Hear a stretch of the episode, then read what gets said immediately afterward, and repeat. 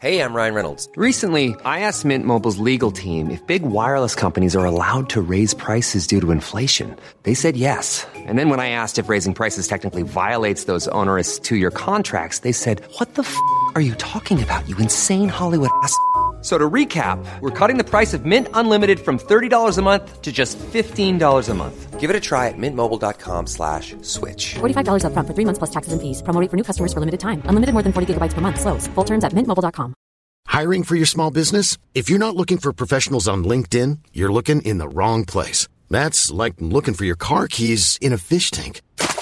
LinkedIn helps you hire professionals you can't find anywhere else, even those who aren't actively searching for a new job but might be open to the perfect role. In a given month, over 70% of LinkedIn users don't even visit other leading job sites. So start looking in the right place. With LinkedIn, you can hire professionals like a professional. Post your free job on linkedin.com/people today. Ever catch yourself eating the same flavorless dinner 3 days in a row? Dreaming of something better? Well, HelloFresh is your guilt-free dream come true, baby. It's me, Keke Palmer. Let's wake up those taste buds with hot, juicy pecan-crusted chicken or garlic butter shrimp scampi. HelloFresh. Stop dreaming of all the delicious possibilities and dig in at HelloFresh.com. Let's get this dinner party started.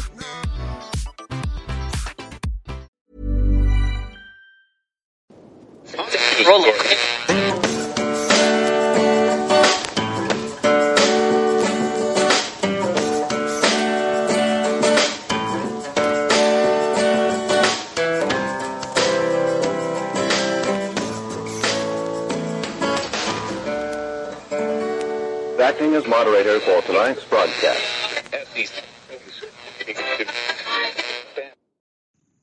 I'm your moderator, Chris Paul. Let's be reasonable. Well, do you miss me yet? It's high noon for Monday, March 1st, 2021.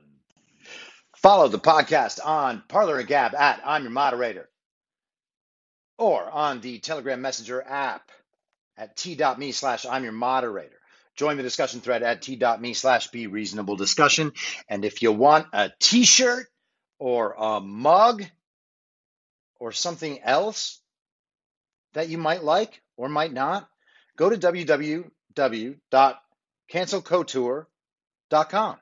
It's just like cancel culture, except there's an OU instead of a UL, because it's better to have an ooh than an ol, maybe. So check that out. Today is the 40th full day of Barack Obama's third term, as served by the half-dead, demented, degenerate, ventriloquist dummy, fake proxy president Joe Biden, who is overwhelmingly compromised by the Chinese Communist Party, the patriarch of one of the most corrupt families in American history, and the father of one of the most despicable sons to have ever been hatched on this planet. Hunter, where's your laptop, Hunter Biden? Also, where's Hunter? And also, last week, it came out that not only was Hunter Biden having sex with his dead brother's wife, but he was also having sex with his dead brother's wife's sister at the same time. So congratulations, America. We got the return to morality that we've all been seeking. Woohoo! Now, Trump was back in business yesterday at CPAC. Am I going to talk about that yet? Nope, going to talk about it later. Right now, I'm going to talk about some fun stuff. So here's fun stuff number one. This was reported all over, but I'm going to reference an NBC News article. The headline, NBA's G League investigating after Jeremy Lin said he was called coronavirus on the court. These must be the greatest cops of all time. They're hiring investigators because someone said the word coronavirus out loud while playing basketball.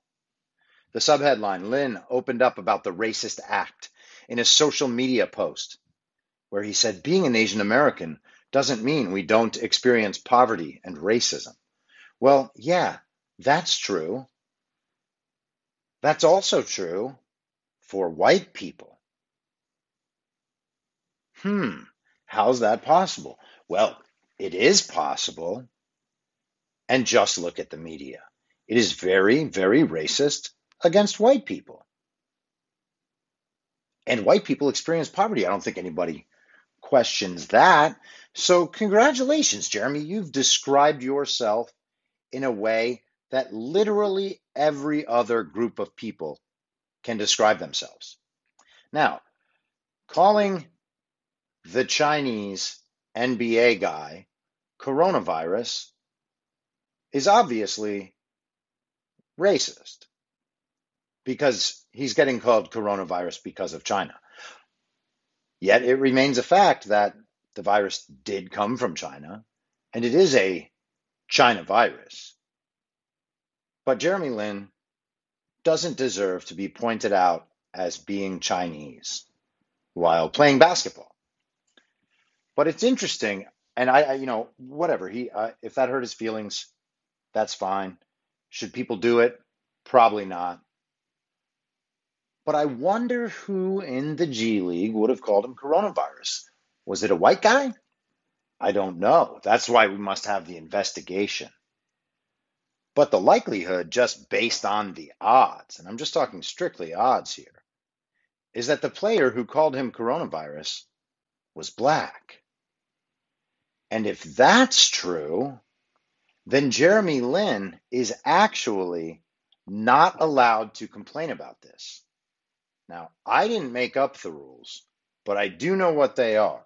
And the rules say that you cannot be a victim of racism if you are higher on the intersectional scale. And it turns out that Asians are actually the highest earning population in America, higher than white people. And Jeremy Lin in particular is an elite athlete in the NBA, which makes him among the top 1% of basketball players in the world. And he's definitely in the top 1% of earners in America. So he's rich. He's from the ethnic group that earns the most.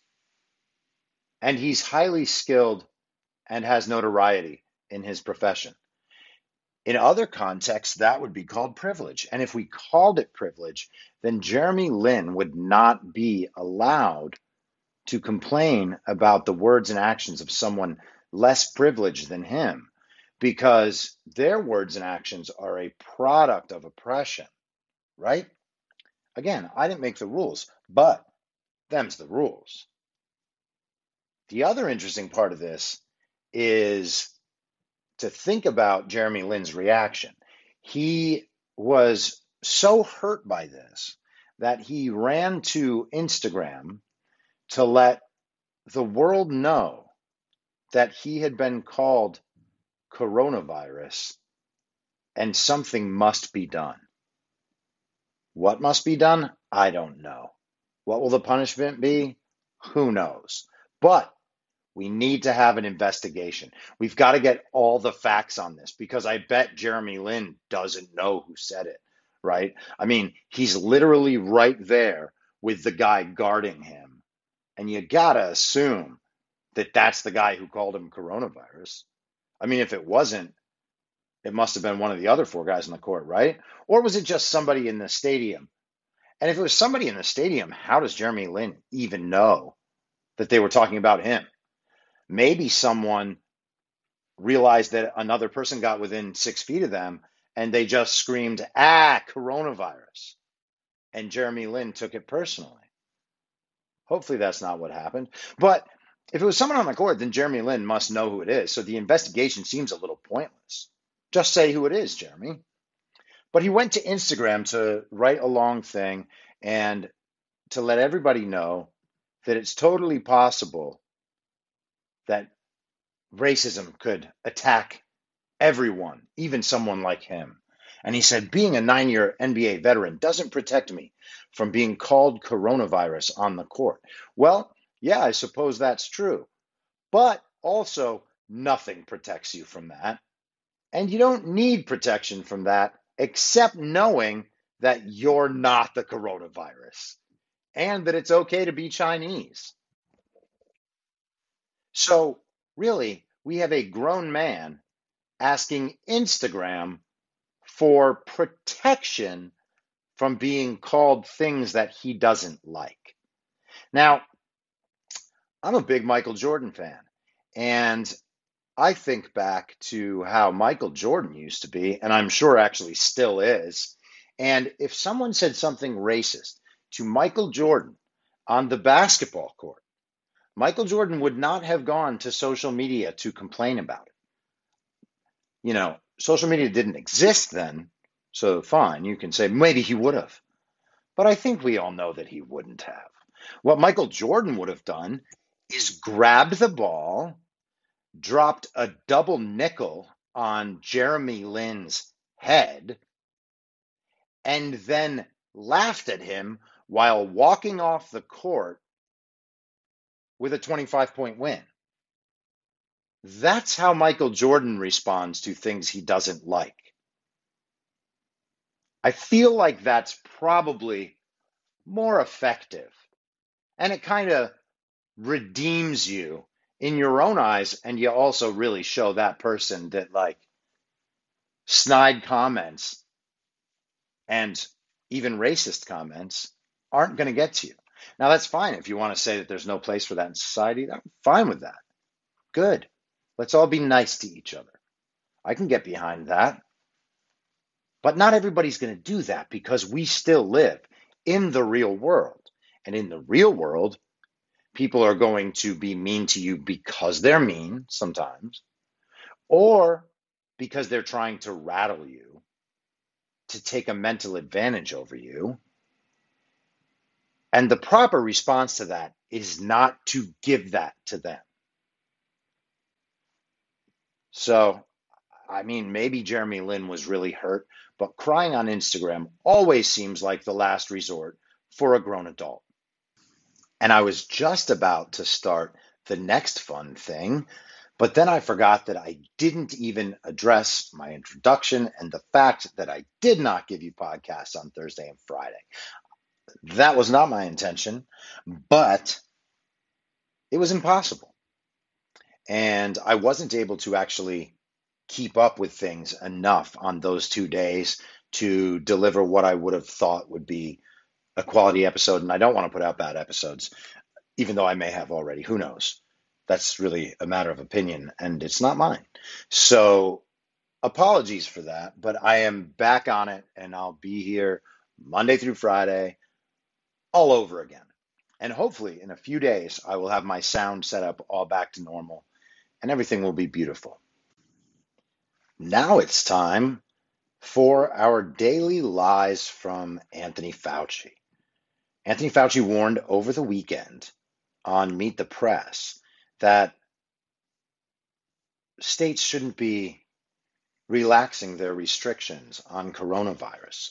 North Carolina, South Carolina, and Virginia in particular. Massachusetts, Arkansas, and Wyoming also eased some restrictions as well. And Anthony Fauci thinks this is very, very scary. So Sleepy Chuck Todd asked him, we had a graphic showing about a dozen states, some like North Carolina, allowing more fans in the stands. We had more indoor bars being open and things like this. You and CDC and Dr. Walensky were like, not yet. Why not yet? Why is this week not the week yet to ease restrictions? Very tough question, for sure. And Fauci says, it's really too premature right now to be pulling back too much. I'm concerned that we're still at that level of 70,000 infections per day. And when people start then pulling back on mitigation methods and mitigation activities, you have the risk, and it is a real risk, of seeing it go back up. And it's not something I'm imagining. Go back and look at the surges that we've had over the past year. It was always at a time when you wanted to pull back. Well, basically all of that isn't true. But he goes on. We've been in this situation before. When you start to see a decline in number of cases, if you prematurely lift the restrictions, we have a few examples of the rebound back. Again, not true. Florida eased all of their restrictions on September 25th of last year. That's 5 months ago. Their numbers haven't gone up. There hasn't been some massive death spike.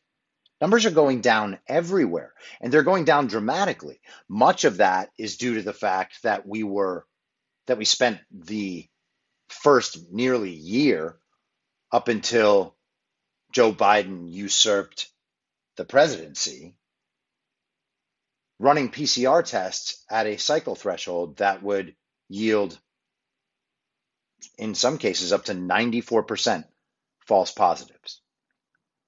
Now that that's been lowered, we get less false positives, which means fewer cases.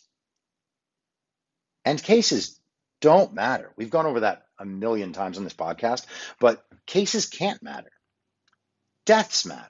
If deaths are going up, only from coronavirus and not from other things, which they're not, and they really haven't much the entire time, since basically 6% of all these deaths recorded as COVID are actually COVID deaths. So if deaths aren't going up and aren't spiking in states that have eased their restrictions, then what Anthony Fauci is saying is strictly untrue. And the worst part is he knows it. And maybe the second worst part is the fact that he goes back and forth on what he says all the time. And I think it's time that we admit what's going on here. I wish that the mainstream media would do it. And at some point they'll be forced to, and that's fine because it will just make it more hilarious watching them fall apart when they have to. But Anthony Fauci is clearly lying here. There is no point at which he would say it's okay to ease restrictions. That would be exactly what he doesn't want to do. And that's obvious. We need to stop lying about this. Anthony Fauci is not a good actor in this scenario. He has been wrong literally all the time about every single thing since this started.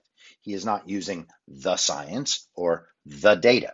He called Andrew Cuomo the gold standard in managing the COVID-19 situation. Yes, the same Andrew Cuomo who's being investigated for literally killing thousands of grandparents in nursing homes. He did that. Now, to Andrew Cuomo, Melissa DeRosa was out making statements defending the administration's actions. She wrote an email to the staff telling them they had all done such a wonderful job. I wonder if she's writing herself that email, since she's the one who kind of exposed the truth of everything he was doing on a leaked phone call. Now, you could have just read the news and used your brain last May and realized that Andrew Cuomo was doing something terrible. But no, that wasn't good enough at the time. Back then it was a conspiracy theory. Now it's true. So it took 9 months for the thing that he actually was doing to become true. I don't know exactly how that works. Maybe it's time travel. But we can all now agree that Andrew Cuomo is, in fact, one of the worst governors ever. A creep.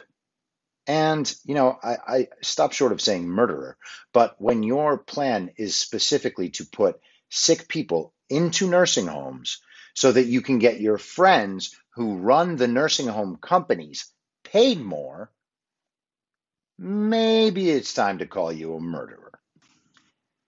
And am I a conspiracy theorist for saying that this was about money? No, I'm not. In fact, New York Representative Ron Kim, the very Ron Kim that Andrew Cuomo threatened to destroy, tweeted out on Saturday, COVID nursing home residents were reimbursed twice as much, parentheses Medicare, as regular residents, Medicaid. Under Cuomo's March 25th mandate, Nursing homes took 6,000 new COVID patients. That is about $114 million per month. And with Cuomo's corporate immunity, executives maximized their profits. Did I say this in the revisionist history episode of this very podcast at the end of last May? Why, yes, I did. Is that amazing? No, it's not. You just read stuff and then figure out whether or not it's true. So I did that.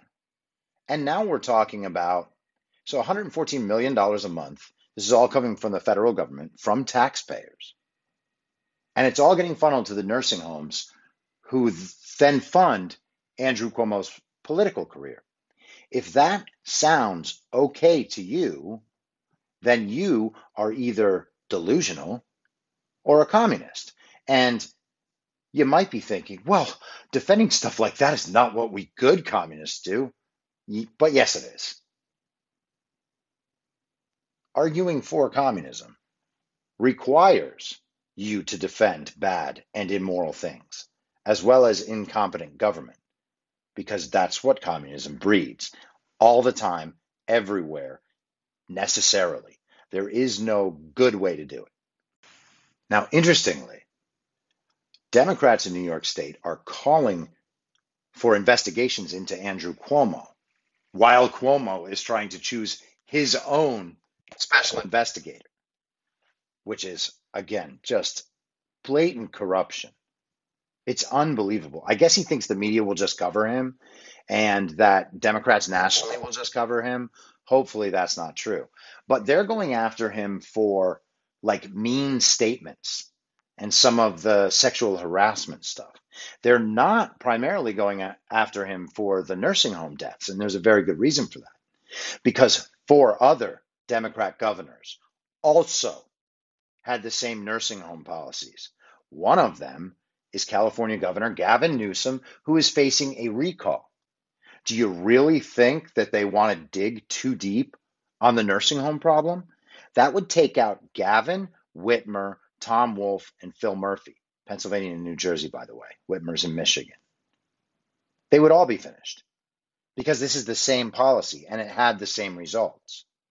In fact, there's a journalist in Michigan who's pursuing a case against Gretchen Whitmer, and it's going to stick. They all are going to stick because they are all factual.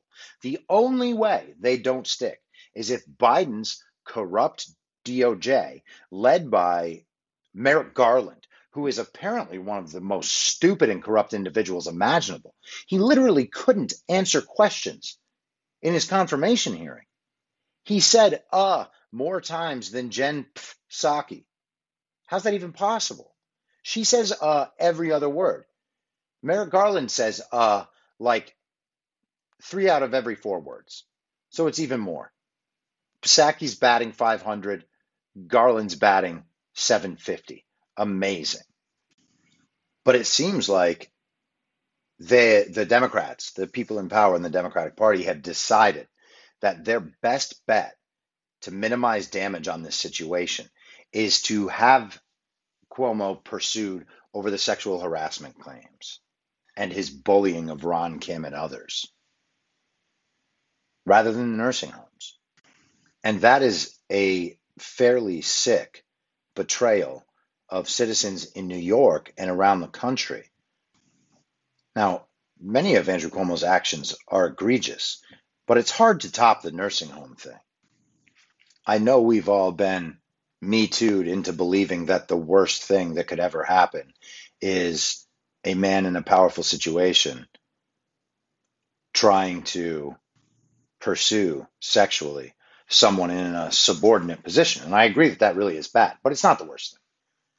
Putting sick people in a nursing home next to old, vulnerable people, resulting in literally thousands of unnecessary deaths, is definitely worse.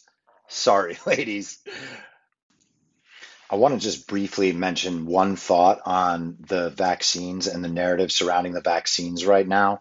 I know I'm going to talk about this more eventually, and probably a lot.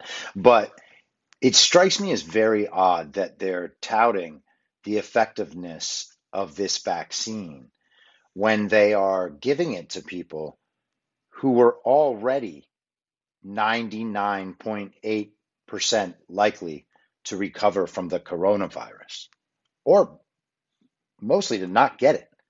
I mean, the T-cell immunity, we don't know the level yet, but people imagine that it might be as high as 80%. So giving people who probably can't get coronavirus and likely won't get severe symptoms from coronavirus and almost definitely won't die from it, giving them a vaccine and having that vaccine make sure that they don't get coronavirus, don't get extreme symptoms, and don't die from it, isn't an accomplishment. They were already doing that.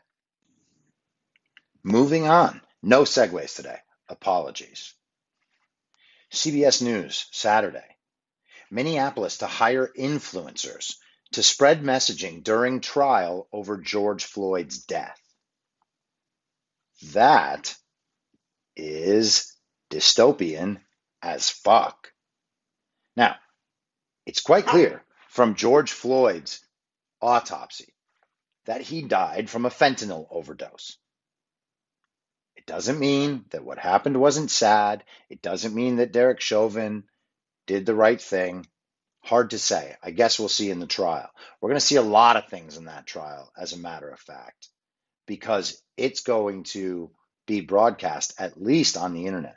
Most Americans will see for the first time what actually happened in that situation. Most Americans watched the little clips and then virtue signaled and burned down cities. They were like, oh my God, this guy's dead. Now we need to burn down everything. Fucking insane communists. But the article, the Minneapolis City Council has unanimously approved paying 6 social media influencers to spread city-approved messaging and updates throughout the upcoming murder trial of former officer Derek Chauvin, who has been charged in George Floyd's death. On Friday, the council approved $1.181 million for communication with the community during the trial. $1.81 million to communicate city-approved messages to the public. Social media influencers, who are they going to be?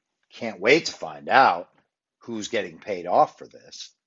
The city says social media partners will help dispel potential misinformation. Oh, potential misinformation. You know what is a great way to avoid potential misinformation? Simply tell people to watch the trial. And then they can watch exactly what happens. Then we don't need to worry about potential misinformation because we already know what potential misinformation means under this definition. The potential misinformation is going to come from the city, from the government, from the Democrats, from the people paying to have influencers spread the disinformation. The influencers will intentionally target Black, Native American, Somali, Hmong, and Latinx communities with their message. Really? Good call, Minnesota. This is almost as smart as their defund the police. Oh no, now all the police are gone. Oh no, now crime has gone way up. I guess we'd better hire police from out of state. These might be the stupidest communists in the country. The goal is to, quote, increase access to information to communities that do not typically follow mainstream news sources or city communications channels and or who do not consume information in English. It is also an opportunity to create more two-way communication between the city and communities. Now, again, that is just incredibly dishonest and incredibly racist. These communities do not typically follow mainstream news sources. Oh, really? If that's the case, then they probably don't know much about George Floyd, huh? And so the idea here is that people who don't watch the news and haven't really pursued the details of this story are going to be told directly by the city what they should think about it. And the ads are targeted to minority, quote unquote, communities, one of them being Latinx, Latinx, as I prefer calling it. Could this be any more patronizing for minority communities?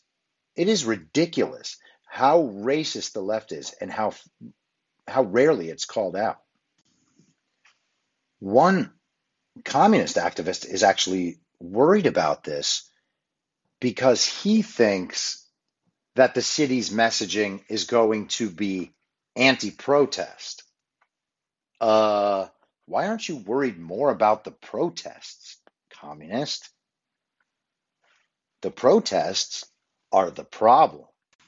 The idea that people following this court case should just be expected to riot or allowed to riot is crazy. It's also very strange that the expectation is that they will. It kind of tells you a bit about how the court case is going to go, don't you think? Now, a lot of the community might be aware of how the court case is going to go if they had actually followed the case instead of just listened to Don Lemon. Derek Chauvin may be many things, but he didn't murder George Floyd. Now, Minnesota prosecutors are trying to get the murder charge back on there, probably to put pressure on juries. There's going to be a lot of pressure on juries. But a man can't die of a fentanyl overdose and also be murdered. And unless somehow Derek Chauvin slipped the fentanyl into George Floyd's face, it ain't Derek Chauvin's fault the guy's dead. Sorry to say it. Wasn't a pretty situation. Wasn't nice to watch. I feel bad that someone died. But George Floyd is a criminal. And he died of a drug overdose. Unfortunately, actual justice in this situation is not going to appease the social justice communist activists, and then they will have license once again to try to destroy the country. And that is terrible. All right, so now let's talk about Trump's speech at CPAC. Obviously, he was greeted by, I guess, thousands of fans, followers, voters, supporters, whatever you'd like to call them, out on the street as his motorcade passed by. And he did have a very large presidential motorcade. He looked very presidential. It's almost like he's still president.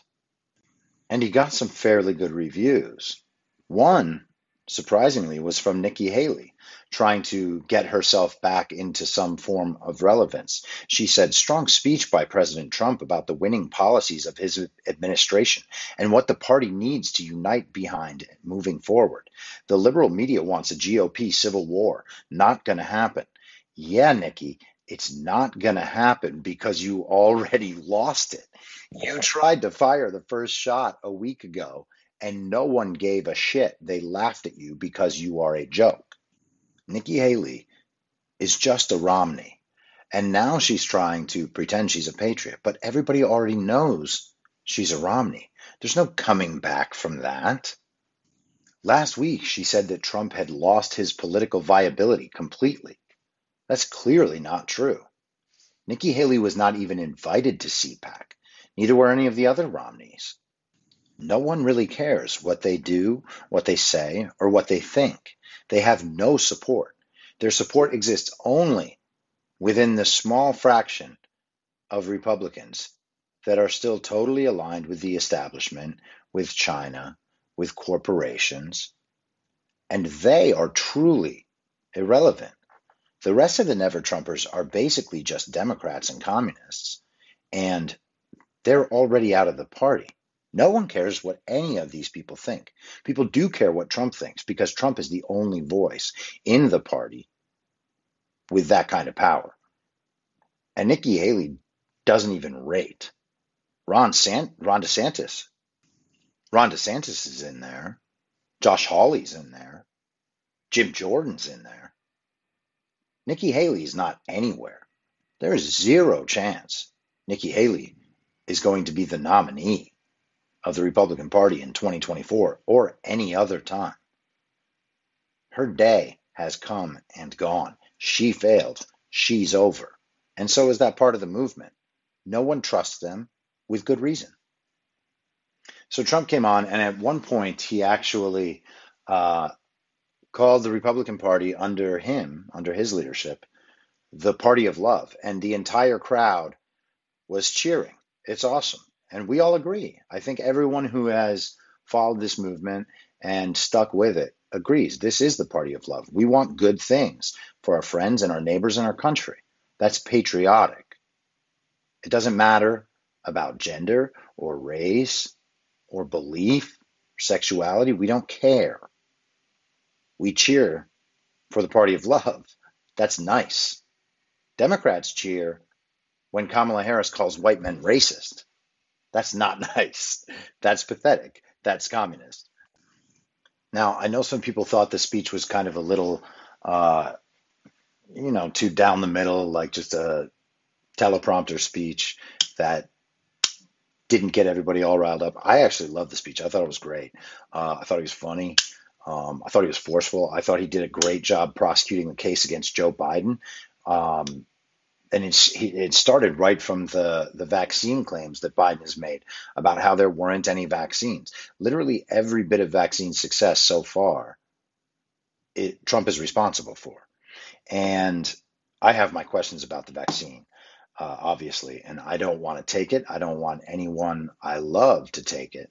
But one thing that I've been thinking about, and it seemed like Trump could have been hinting around about this, was that this vaccine was developed so quickly, and Trump knew that it would come out before the end of the year, pretty much from the beginning of that pandemic period, that you think, or at least I thought immediately, well, they've already had this vaccine for sure, and it's now becoming clearer and clearer that they have had that vaccine prior to the pandemic going public, at least. And that wouldn't be surprising. I mean, they've been studying coronaviruses for a very long time.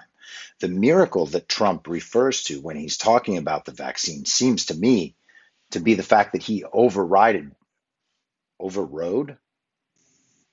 chose to override. Let's go with that. The force of Big Pharma. And if he was able to beat down Big Pharma and get a result for the American people, that's the miracle.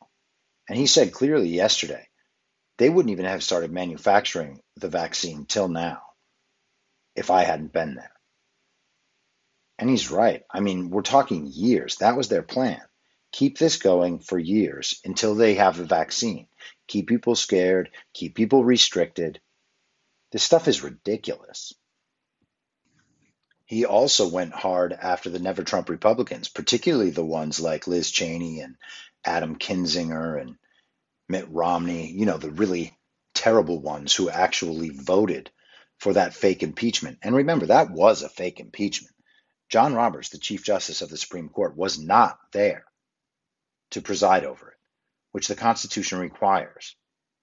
Him not being there makes it a fake impeachment. The fact that all the voter fraud happened makes everything that has happened in a legal sense after that null and void. And I still believe that we're going to have it overturned. And if that's not the case, then I definitely think that Trump is going to go ahead and run for the House in Florida, win his race, get into the House, become Speaker of the House, then immediately impeach Joe Biden and Kamala Harris, because they are there through election fraud that they participated in with the help of the biggest corporations in the world, the biggest corporations of all time, and our foreign adversaries. That is an attack against the United States. Joe Biden is not a legitimate president. He will never be a legitimate president. The proof of election fraud is overwhelming, and everyone will eventually know it. And so if that's the long-term plan, that Trump gets in there and becomes Speaker of the House and then becomes president again, I guess fine. I think that maybe we can make it through November of next year, especially if it goes along at this pace where everyone basically just ignores everything Joe Biden says. His nominees go in and embarrass themselves profusely. The Dr. Rachel Levine from Pennsylvania thing last week was embarrassing. She herself, being a trans woman, said that she believes that minors, kids, should be allowed without their parents' permission to start themselves on hormone blockers and gender reassignment surgery. Does anyone in the world believe that an 11-year-old is capable of having that conversation and making a good decision for their lives? This is terrible. You want a basket of deplorables. Fill the entire basket up with Merrick Garland and Rachel Levine and Jen Psaki and Andrew Cuomo and Gavin Newsom. These people are genuinely deplorable. That is a horrifying attack against the future of our country. Not as if they care. They've kept these kids out of school for so long. He also went hard after the fact that Joe Biden failed to disclose to the American people during the campaign really any of these priorities. He didn't talk about them in the debates. We all know he didn't bother campaigning. He just stayed in his basement, and now he's just giving a rubber stamp to everything demanded of him by the corporations and the countries that put him in office, primarily the social media companies and Amazon and China. He is trying to enact this leftist communist agenda, destroying people's own identity. It's complete and total demoralization of a society. It's disgusting. It's beneath us. The idea that anybody voted for this man is beyond me. But the idea that anyone can still support him now, seeing what has happened, is even crazier. And there are actually some good accounts online, like Biden voters posting their L's, I think is one of them. And they are just complaining like crazy. Even the white Black Lives Matter leader, Sean King, he's complaining that Trump did a better job getting money out to people than Joe Biden did. And of course, because Joe Biden doesn't have any control over anything, it seems. The speech, of course, was pro-MAGA. It was pro-America. It was pro-woman. It was pro-worker. He spent a large section of the speech talking about what Trumpism is and saying this isn't even a term I invented, but now this is what it's being called, so let me tell you what my ideas actually are. And he did a great job of laying out an agenda. The truth is that yesterday was the State of the Union speech. Joe Biden has still not given one, nor has he scheduled one. There was one originally scheduled for February 23rd, which has been canceled. And the reason we're being given for that, we know, is bullshit. The acting U.S. Capitol Police Chief, Yogananda Pittman, told Congress last week that we know that members of the militia groups that were present on January 6th have stated their desires that they want to blow up the Capitol and kill as many members as possible with a direct nexus to the State of the Union, which we know that date has not been identified. Now, that's not really a sentence, but that's completely false. If they have that intelligence, put it out to the public. Tell us what the intelligence is. There's no intelligence for that, unless the militia group she's referring to is Antifa, because that's who was there causing the problems on January 6th. So if she wants to say that, fine. I'm sure that they would love to have a false flag attack like that. But that's not happening from the Trump side. There's no one on the Trump side that wants to blow up the Capitol. If there are, they're not really on the Trump side. They're just a right-wing extremist. I'm not denying the existence of those. I'm saying that they're not any part of the movement, and they're certainly not doing that to benefit Donald Trump. But this excuse for not doing the State of the Union is just a bald-faced lie. It's not real. It also can't be real. There's no one in the Trump movement that cares about killing Joe Biden, or even those Congress members. It's not about killing. It's about justice. It's about the truth coming out and those people being dealt with the proper way by the law, watching them be convicted in a court of law or in a military tribunal and punished appropriately for the crimes they actually committed against the country. No one is interested in taking justice into our own hands. Justice should be served by the proper authorities, and that is what we want. The media will never report that, of course, but that's not the barometer on whether or not it's true. It is just true. We want justice. We want it as fast as possible, but we want it the right way.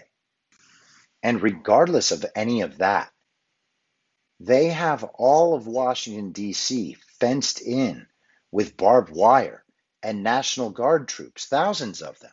They're guarding the Capitol. Are we to imagine that some lone MAGA supporter or even a group of Trump supporters is going to breach that perimeter and then take in a bomb while Joe Biden does a State of the Union? No, of course not. No one's even dumb enough to try that. This is madness. This is 100% made up. First, to smear Trump supporters, and second, to get Biden off from having to do a State of the Union. But then again, Biden's not really president, is he? An illegitimate president shouldn't be giving a State of the Union, which is why we had Trump do it last night. Thank goodness. Oh, and before I go, thinking about that big fence around the Capitol, they have the same thing now for the George Floyd decision. They have concertina wire and fencing around the building. Are we going to try to pretend that that's for the Proud Boys? What planet does anyone on the communist left live on? It's not Earth. They are completely detached from reality, which is how they got like that in the first place. I'll be back tomorrow at the same reasonable time on the same reasonable podcast network. I don't have a network. Masks and lockdowns do not work. And Joe Biden will never be president. Goodbye. Whether you're a total newbie to podcasting or even if you've had a show before like me, you know how intimidating it can be to start your show. The tech side especially can be daunting. That's why I'm so grateful Anchor exists. If you haven't heard about Anchor, it's the easiest way to make a podcast. They knock down all the barriers to entry. Let me explain. First off, it's free. I don't know how or why, but I'm happy about it. The platform's great. There are creation tools that allow you to record and edit your podcast right from your phone or computer. Anchor will distribute your podcast for you so it can be heard on Spotify, Apple Podcasts, and many more. I can't even begin to describe how much easier it was to get my show on all the major platforms this time than it was a few years ago. You can make money from your podcast with no minimum listenership. That's right. You build your show, you make money. It's everything you need to make a podcast in one place, and the company is committed to the success of its content creators. Go download the free Anchor app or go to anchor.fm to get started. Thanks for listening. Please follow the podcast on Instagram and Parler at I'm Your Moderator. Soon I'll be up on Rumble with a video aspect. In the meantime, if you'd like to support the show, I have a Substack, imyourmoderator.substack.com, where you can donate. Or you can donate at anchor.fm by searching Be Reasonable with your moderator, Chris Paul. I hope to see you soon. Back out on the range.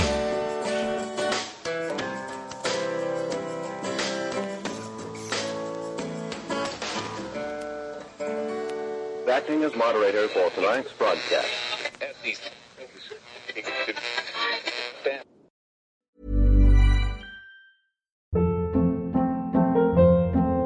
Hold up. What was that? Boring. No flavor. That was as bad as those leftovers you ate all week. Keke Palmer here. And it's time to say hello to something fresh and guilt-free. HelloFresh. Jazz up dinner with pecan-crusted chicken or garlic butter shrimp scampi. Now that's music to my mouth. HelloFresh. Let's get this dinner party started. Discover all the delicious possibilities at HelloFresh.com. Planning for your next trip? Elevate your travel style with Quince. Quince has all the jet-setting essentials you'll want for your next getaway, like European linen, premium luggage options, buttery soft Italian leather bags, and so much more. And is all priced at 50 to 80% less than similar brands.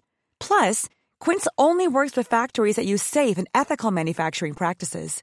Pack your bags with high-quality essentials you'll be wearing for vacations to come with Quince. Go to quince.com/pack for free shipping and 365-day returns. Mom deserves the best, and there's no better place to shop for Mother's Day than Whole Foods Market. They're your destination for unbeatable savings, from premium gifts to show-stopping flowers and irresistible desserts. Start by saving 33% with Prime on all body care and candles. Then get a 15-stem bunch of tulips for just $9.99 each with Prime. Round out Mom's menu with festive rosé, irresistible berry chantilly cake, and more special treats. Come celebrate Mother's Day at Whole Foods Market.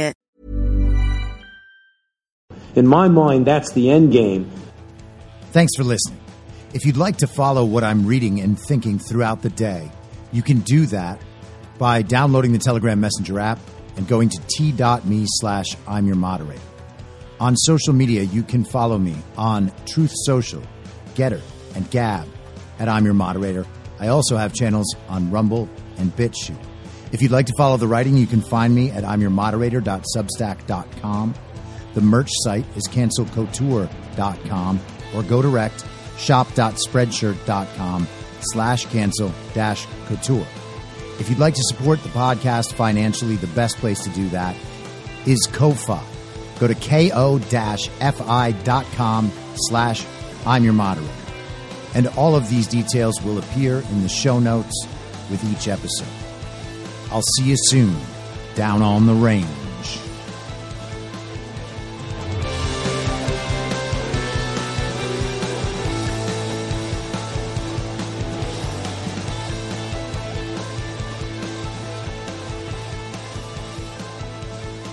It's happening!